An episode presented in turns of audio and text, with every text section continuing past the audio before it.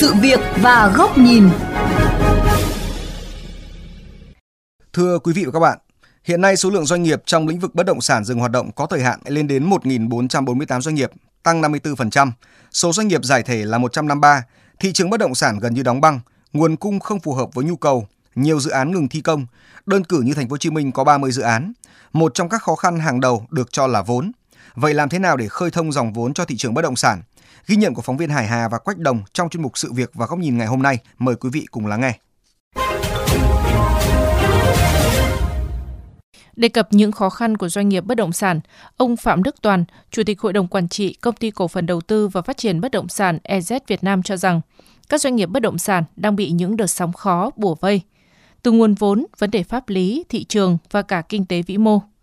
Ngay từ vấn đề nguồn vốn, từ giữa năm 2022, gần như các doanh nghiệp đều rất khó tiếp cận vốn ngân hàng, trong khi trái phiếu không huy động được. Bản thân EZ Việt Nam, khá nhiều dự án cũng đang phải giãn tiến độ hoàn thành.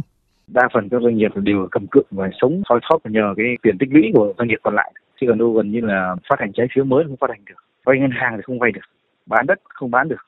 Những đơn vị càng lớn càng vay nợ nhiều, giai đoạn này càng mệt mỏi đặc biệt là những đơn vị dùng đòn bẩy nhiều phát hành trái phiếu sắp đến hạn rồi là vay ngân hàng Thừa nhận thực tế nhiều doanh nghiệp bất động sản đang bế tắc, ông Nguyễn Thế Điệp, Phó Chủ tịch Thường trực Câu lạc bộ Bất động sản Hà Nội cho biết, việc các ngân hàng siết tín dụng với thị trường bất động sản cùng với việc không phát hành được trái phiếu khiến nhiều doanh nghiệp bất động sản không có nguồn tiền để hoạt động.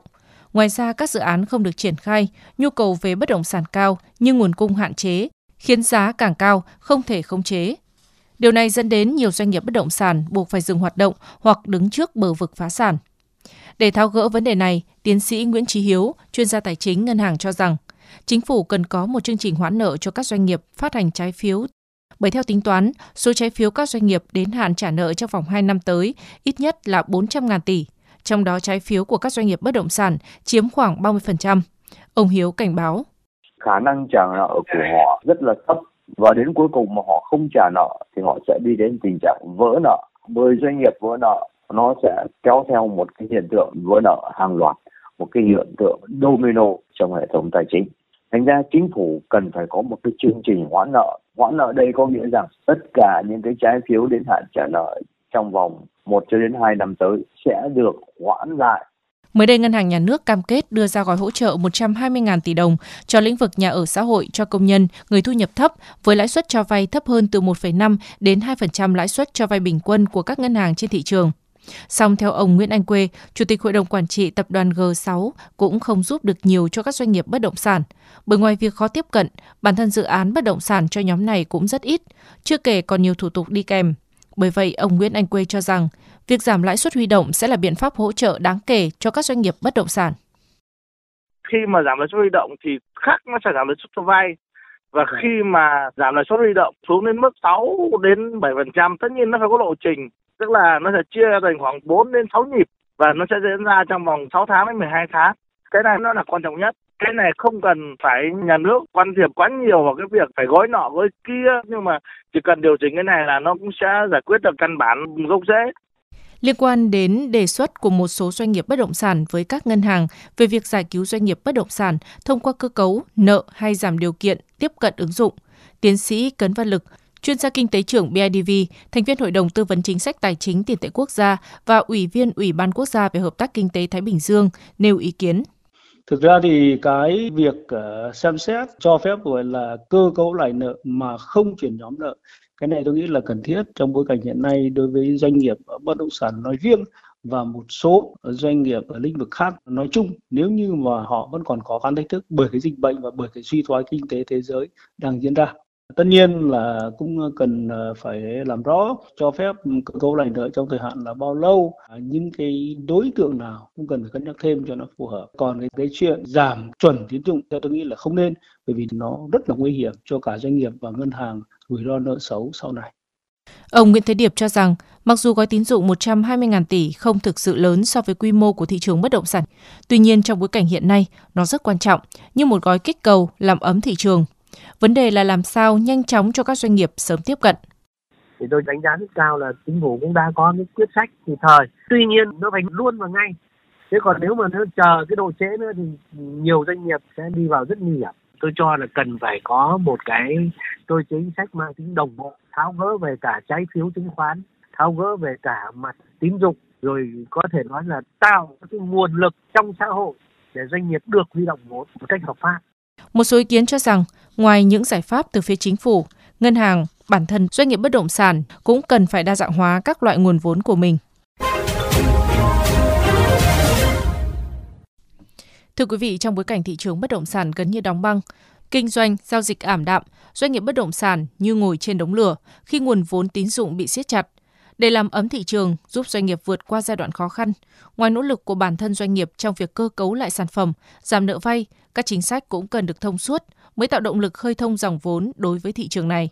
Mời quý vị và các bạn đến với góc nhìn này của VOV Giao thông qua bài bình luận với nhan đề Chính sách thông suốt để khơi thông dòng vốn. Theo Bộ Xây dựng, ngành bất động sản hiện nay đang chiếm khoảng 4,5% tổng thu ngân sách, đóng góp 0,5 điểm phần trăm vào tăng trưởng GDP. Tính đến tháng 9 năm 2022, giá trị vốn hóa ngành bất động sản ước tính khoảng 1,7 đến 1,8 triệu tỷ đồng. Lĩnh vực bất động sản có mối liên quan mật thiết với khoảng 20 đến 30 ngành nghề khác. Bởi vậy, thị trường bất động sản phục hồi sẽ kéo theo sự phục hồi, phát triển của những ngành nghề liên quan và ngược lại. Nếu thị trường bất động sản đổ vỡ, doanh nghiệp phá sản, người dân không có công an việc làm, nền kinh tế bị ảnh hưởng nghiêm trọng.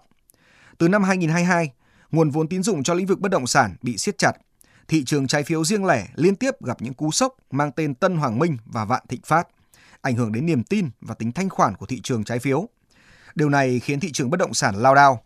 Theo thông tin từ câu lạc bộ bất động sản Hà Nội, có tới 60 đến 70% doanh nghiệp có nguy cơ phá sản thì cần những giải pháp nào để khơi thông nguồn vốn cho các doanh nghiệp bất động sản đang khát vốn.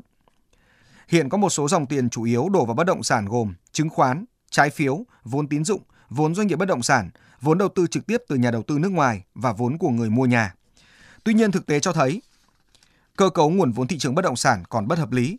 Vốn chủ đầu tư chỉ chiếm khoảng 15 đến 30% tổng mức đầu tư dự án, còn chủ yếu là từ nguồn vốn tín dụng ngân hàng, vốn huy động qua phát hành trái phiếu, chưa có nguồn vốn chung dài hạn ổn định cho thị trường.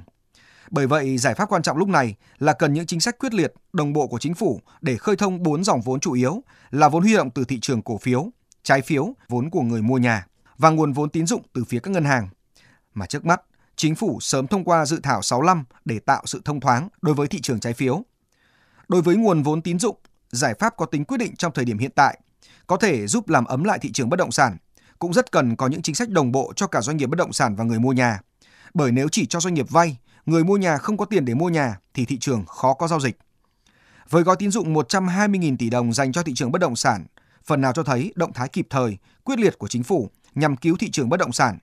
Tuy nhiên, để tránh mất thời điểm vàng, các ngân hàng, tổ chức tín dụng cần giảm bớt các quy trình thủ tục, ứng dụng công nghệ tạo điều kiện cho các doanh nghiệp bất động sản sớm tiếp cận được nguồn vốn vay. Thời điểm này, các doanh nghiệp bất động sản cũng cần cơ cấu lại nguồn vốn, tăng cường nguồn vốn của doanh nghiệp thông qua việc tái cấu trúc, cơ cấu lại sản phẩm, doanh nghiệp phải xem xét lại các mặt hàng, phân khúc thị trường, chấp nhận giảm giá bán nhà, thậm chí bán những tài sản dự án không hiệu quả để giảm nợ vay. Đối với thị trường bất động sản, cơ chế chính sách như kim chỉ nam, nếu các chính sách đưa ra thông suốt, mang tính thích ứng kịp thời sẽ giúp ổn định được thị trường bất động sản. Đến đây chuyên mục sự việc và góc nhìn với chủ đề cách nào gỡ nút thắt cho thị trường bất động sản cũng xin được khép lại. Quý vị và các bạn có thể xem lại nội dung này trên vovgiao thông.vn, nghe qua ứng dụng Spotify, Apple Podcast trên iOS hoặc Google Podcast trên hệ điều hành Android. Cảm ơn quý vị và các bạn đã chú ý lắng nghe.